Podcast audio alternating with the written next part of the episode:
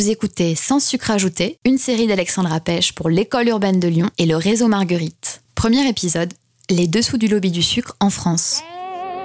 Et le morceau de sucre qui aide la méthine à couler, la méthine à couler, méthine à couler. Juste un morceau de sucre qui aide la méthine à couler, ça vous rend la vie plus belle. Ah, le sucre. Il rime avec douceur, plaisir, fête, réconfort. Et pourtant, il est devenu l'ennemi public numéro 1 en matière de santé et d'alimentation. Dans cette série d'entretiens, des acteurs d'horizons variés nous racontent comment ils agissent à leur manière pour lutter contre la surconsommation de cet ingrédient dangereusement délicieux.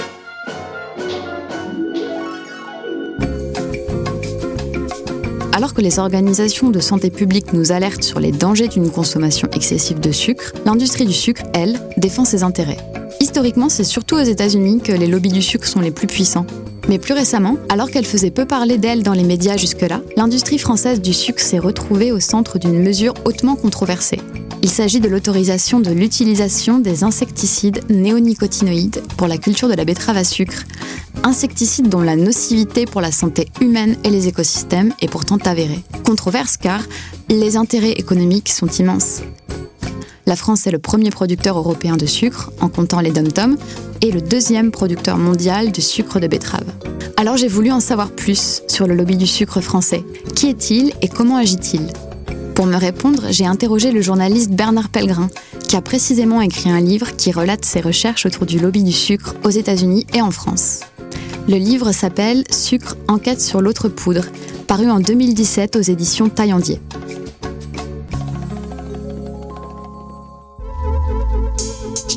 Bernard Pellegrin, dans le début de votre livre, vous écrivez que nous vivons dans ce que vous appelez une civilisation du sucre, pour reprendre le titre d'un livre du journaliste allemand Halimfeld.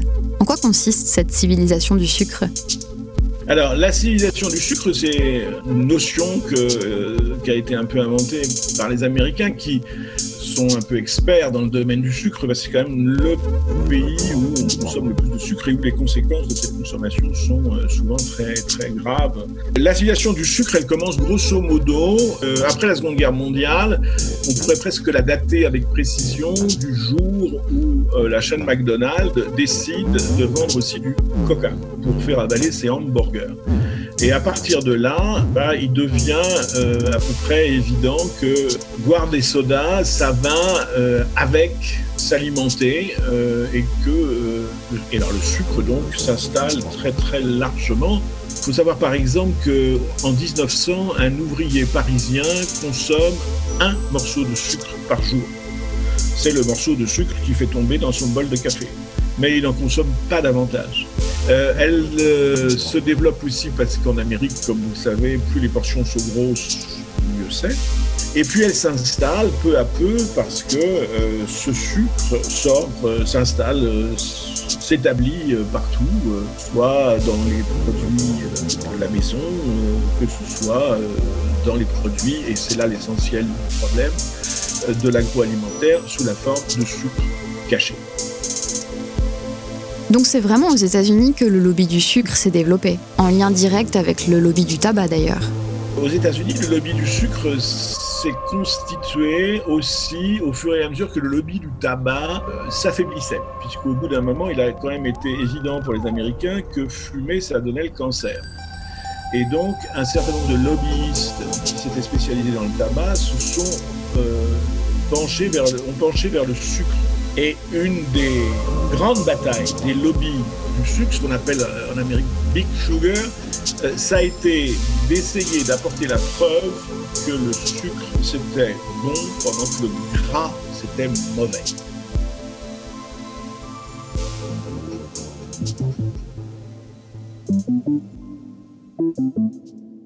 Aujourd'hui, on trouve beaucoup d'informations sur le lobby du sucre aux États-Unis, mais beaucoup moins sur son pendant français, alors que dans votre livre, vous rappelez que la France est le premier producteur de sucre européen.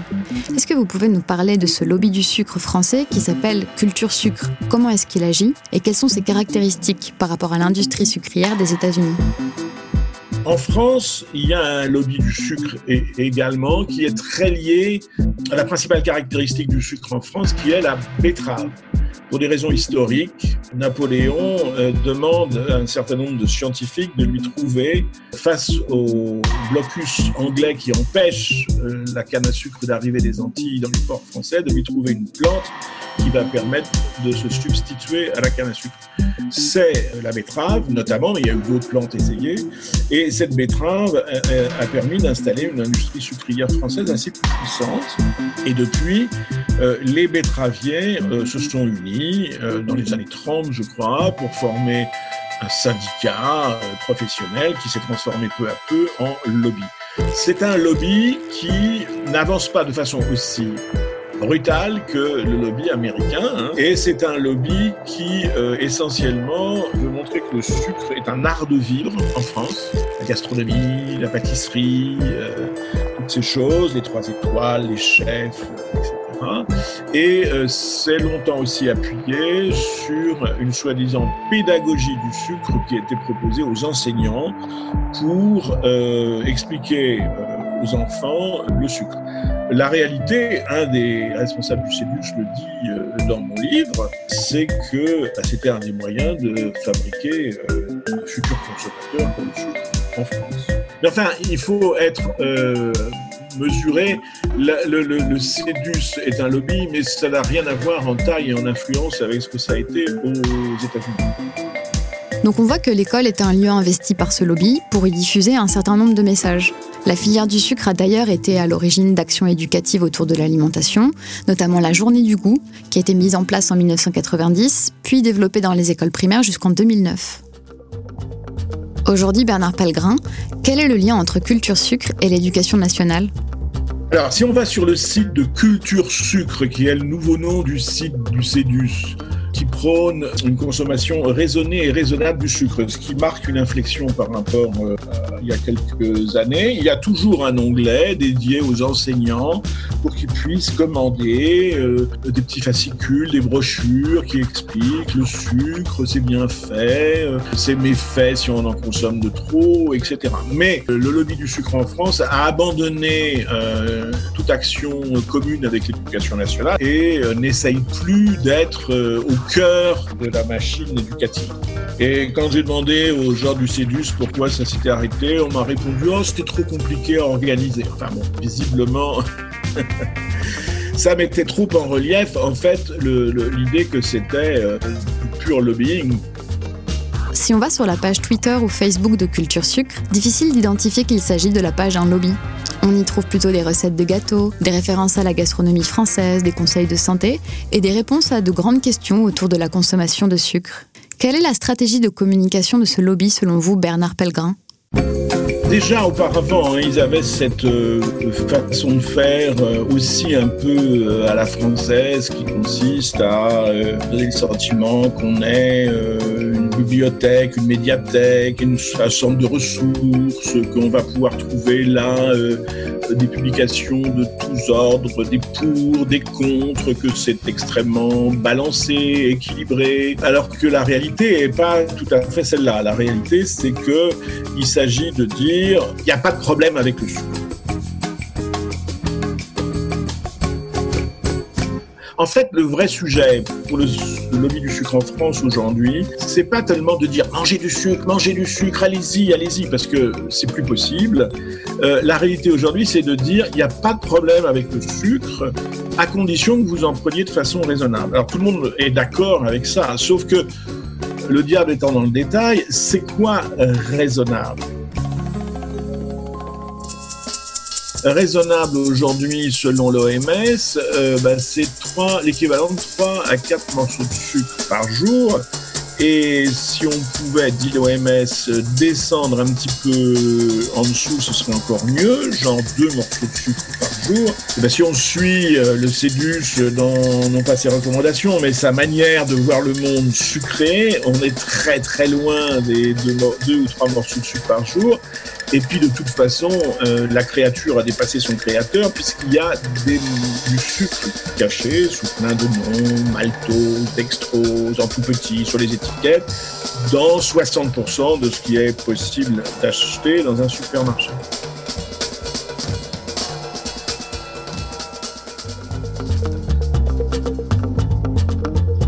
On sait que le lobby du sucre aux États-Unis a cherché à influencer un grand nombre de scientifiques pour que ces derniers minimisent les effets néfastes du sucre sur la santé. Qu'en est-il en France du lien entre lobby et recherche scientifique ? Les scientifiques, les chercheurs en général en France, quand on leur parle, ils reconnaissent qu'il y a énormément de conflits d'intérêts.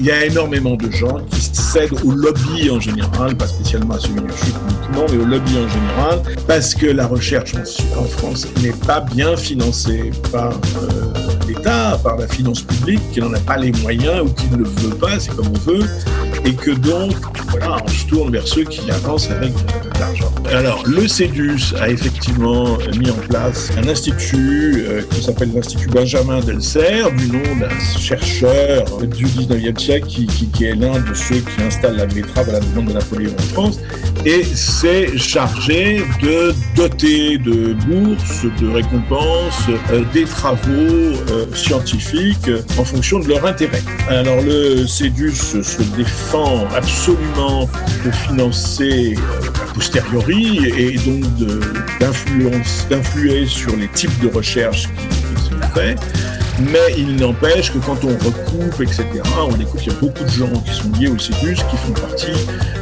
des jurys, des instances de cet institut, et que c'est un petit peu toujours les mêmes qui sont récompensés. Bref, c'est au service d'un certain nombre de thèses du CEDUS, même si tout ça est un peu noyé, parce qu'évidemment, l'idée, c'est d'être un peu complexe, hein, c'est pas de dire, voilà, c'est uniquement le sucre et ses avantages.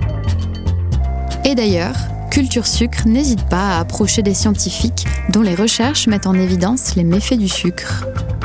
Les lobbies sont capables, toute honte bue, d'aller vers un chercheur qui a prouvé la nocivité du sucre pour lui dire « ça nous intéresse, si vous voulez, on finance la suite de vos recherches ». C'est ce qui est arrivé, c'est dans le livre au chercheur Serge Ahmed, qui est au CNRS, qui a mis en évidence la dépendance physique des souris au sucre sur le mode de la dépendance à la cocaïne ou à l'héroïne, parce que lui, au départ, est addictologue sur les drogues dures. Et ce monsieur, m'a-t-il raconté, a été approché un jour par quelqu'un d'un grand groupe agroalimentaire italien qui fait de la pâte chocolatée, j'en dirai pas plus, et qui lui a proposé de prendre en charge une partie de ses recherches.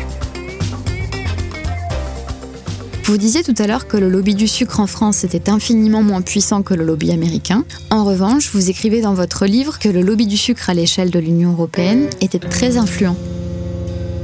Pour les lobbies en général, l'Union européenne, c'est là où ça se décide. Et tout le monde sait qu'il y a une des grandes artères de Bruxelles à côté des institutions européennes qui est entièrement investi par les lobbies de tous ordres, à tous les étages. Et les lobbyistes du sucre sont extrêmement présents. Il y a une ONG dont le nom m'échappe là tout de suite, qui travaille essentiellement sur les lobbyistes au niveau européen, qui a recensé 62 entités engagées dans une activité de lobbying pour le sucre à Bruxelles, 62. Beaucoup liés à la défense de l'agroalimentaire mondial, américain, beaucoup liés à la défense des intérêts des sodas, puisque en matière de sucre, en fait, il y a deux vrais sujets. C'est un, les sucres cachés dans toute l'alimentation, et deux, la consommation de soda dans le monde, avec tout ce que ça suppose de sucre à l'intérieur. Voilà, vous en savez un peu plus sur le visage et le mode opératoire du lobby du sucre en France. Dans le prochain épisode de cette série consacrée au sucre, on se demandera avec notre nouvel invité comment la loi peut protéger les consommateurs des stratégies marketing des industries agroalimentaires. Bernard Pellegrin, merci beaucoup pour vos réponses. Et quant à nous, je vous dis rendez-vous au prochain épisode.